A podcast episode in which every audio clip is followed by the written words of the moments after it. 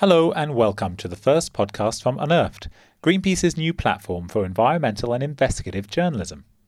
I'm Damian Kahya, the editor of Unearthed, and earlier this year, I was incredibly lucky. I interviewed Sir David Attenborough. We spoke about far more than I imagined, everything from climate change to the rise of nationalism. But with his new series, Blue Planet 2, out now, I started by asking him about a key threat facing our oceans plastic. It's, it's heartbreaking, of course. Which example do you choose as being most heartbreaking? The one I would choose, uh, I suppose, is because I feel so strongly for them, uh, the albatross. And we've got sequence of the albatross. I mean, the albatross are such marvellous birds, you know. They form partnerships for 50 years. They circle the Antarctica collecting food. They come back to their mates at the same place, but they also feed their young. And there's a shot of, of the young being fed, and what comes out of the mouth of the beak of the adult. Not sand eels, and not fish, and not squid, which is what they mostly eat on. Plastic. And it's, it's, it's, it's heartbreaking. Heartbreaking. In your documentaries, do you find it hard to explain the causes of the changes that you show? The documentaries I like making uh, are the documentaries that explain why ants have their sort of society that they have, why birds of paradise have the sort of plumes they have. Those are the things that fascinate me. The wonder, the glory, the astonishments, the thing of the natural world. That's what I'd like to spend my time making programs about. And that's what I do. And that's what I started about. Uh, but I have the obligation, if I'm concerned about that, also to make programs about what we've just been talking about. But if you made those exclusively about disaster and doom and terror and so on, people, uh, well, I think people would turn off, but, but also people would lose sight of what we're talking about. Uh, what we're talking about is, is the splendor of this wonderful world. And if you, if you don't see that or don't have any care for it, or don't have any care whether there's a bird of paradise or whether there isn't, then you aren't going to do anything about it. And what is more, the, the message of doom and disaster is a, is a monotonous one in the etymological sense of the word. I mean, it is one tone. It is going on and on and on about doom. Um, and uh, eventually, uh, people will turn away. You have to vary the two. You have to show what the prize is uh, before you say it's worth striving for. The BBC has has got itself in trouble, as it always does, hasn't it, when, it, when talking about climate science. Do you think it's getting the balance right now between reflecting the overwhelming scientific consensus and allowing for debate around it? I think it's very, it's very dangerous at any stage to see to say for uh, someone as powerful as the director general of the BBC or indeed the editor of the of a network to say that point of view is not going to be heard. I am going to I'm going to muzzle that. I think that's very very dangerous. So you have to, I mean, uh, uh getting the balance right is very, very difficult. And I dare say there definitely no one opinion as to what is right. But it, it, it is very dangerous to muzzle uh, opposing views, an opposing view. Do you worry about what climate change means for your grandchildren's generation? Yes, of course I do. What uh, irresponsible person could deny that? Uh, and not just my grandchildren, uh, who are adults, but, but just uh, more general than that. It isn't my lineage, it's what is happening to the world. And coming to that, it's what's happening to elephants and what's happening to walruses, which I've been looking at all morning. So, what do you think we should be doing about it? Do you have any thoughts on that? You can only do global things with global agreement. And, and to do that, you have to work by and large with politicians or through politicians. Uh, and it's up to us all in a democratic society to do what we can to persuade our politicians to do something about the, the dangers which we see. And that's why Paris was such a, an optimistic and happy occasion, really. Looking back on it now, you think poor mugs that you were.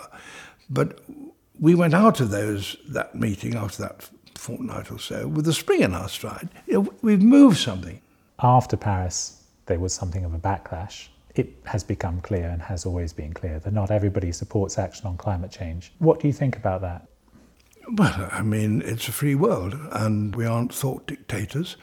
All we have to do is to go along declaring the facts as we see the facts. The trouble is that there are a lot of vested interests and a lot of people who it suits to deny it. It's what happened in, in, in the smoking debate in the, in the 50s, you know. Um, there were people who would deny, maybe they were being charitable, maybe they were deluding themselves, maybe they really thought that this statistical evidence linking lung cancer with, with nicotine was incorrect because you've got all your money in it, in, in the tobacco factory.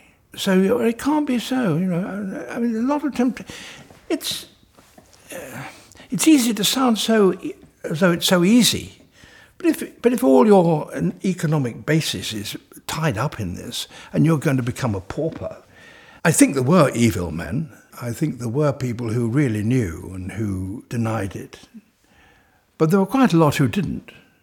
And I think there are probably plenty now who, who actually think, well, it's not really true about um, carbon dioxide. I mean, all we can do is to go, and or anybody can do is to go on stacking up the evidence from every quarter. You visited President Obama yeah. in the White House and you, you spoke about the natural world with him. Would you accept a similar invitation from President Trump? I would want to know on what basis we were talking and, and why it was that he wished to see me.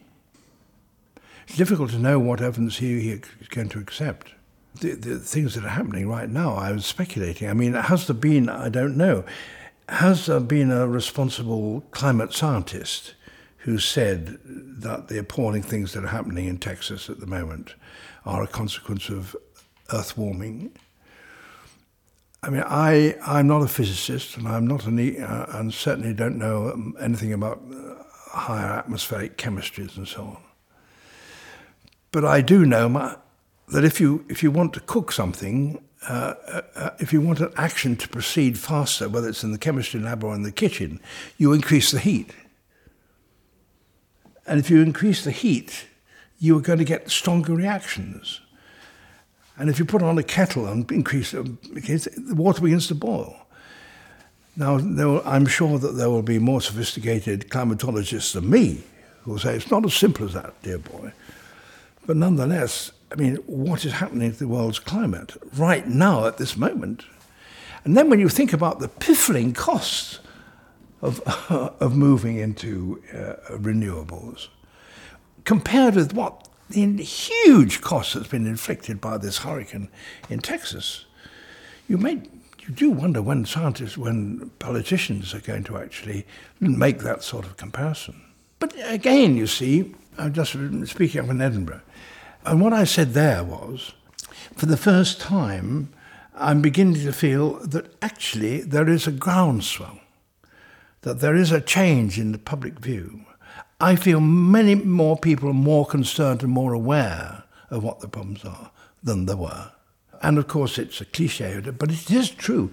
Young people, who they're the people who've got 50 years of their life ahead of them, they are thinking they ought to be doing something about this. That's a huge change. So your your hope is that the Trumps of this world are the sort of last stand against a changed tide amongst amongst the younger generation at least?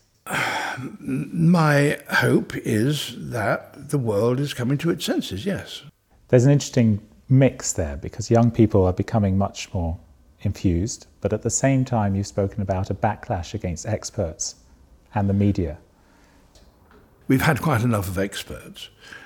That's a cry from somebody who doesn't understand what they're saying. That's what that means.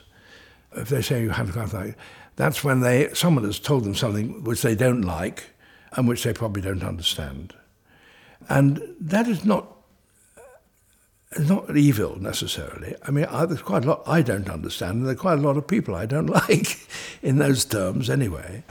And so, yeah, it's a, it's, it's a, a knee jerk kind of thing, but it doesn't bear examination for a microsecond.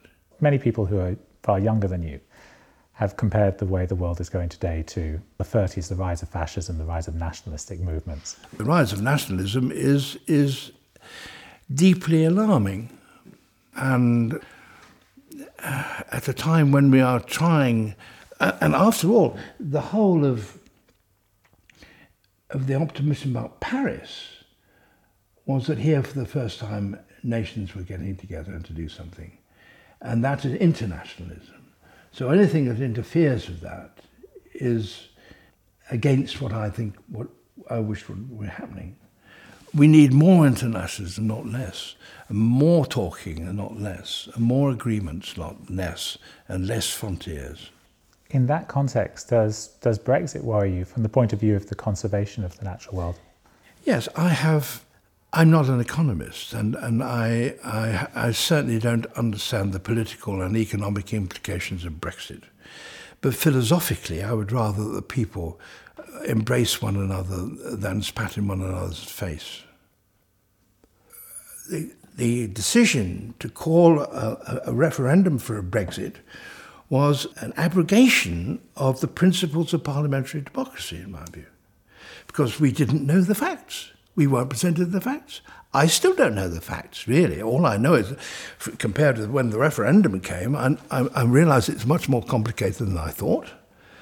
And, and when you go back and look and hear people saying, uh, well, what I said is we're going to leave and we're not going to pay any money, uh, you know, and that is a gross oversimplification of what the problems are. Why am I going on about this? I'm not a political chap. I know about bugs. No, I think you said once that it's easy to be a national treasure if you never say anything controversial. yes, that's right. I think it's probably true. So, David, there, showing that at 91, it's okay to start being a little controversial. This won't be our last podcast. Our journalists will be doing more interviews and explainers on the stories that matter in the weeks and months to come. So, if you want to hear more from us or have an idea for something you'd like us to cover, get in touch. Find Unearthed on Facebook, follow us at UE on Twitter, and you can always find us at our website, unearthed.greenpeace.org.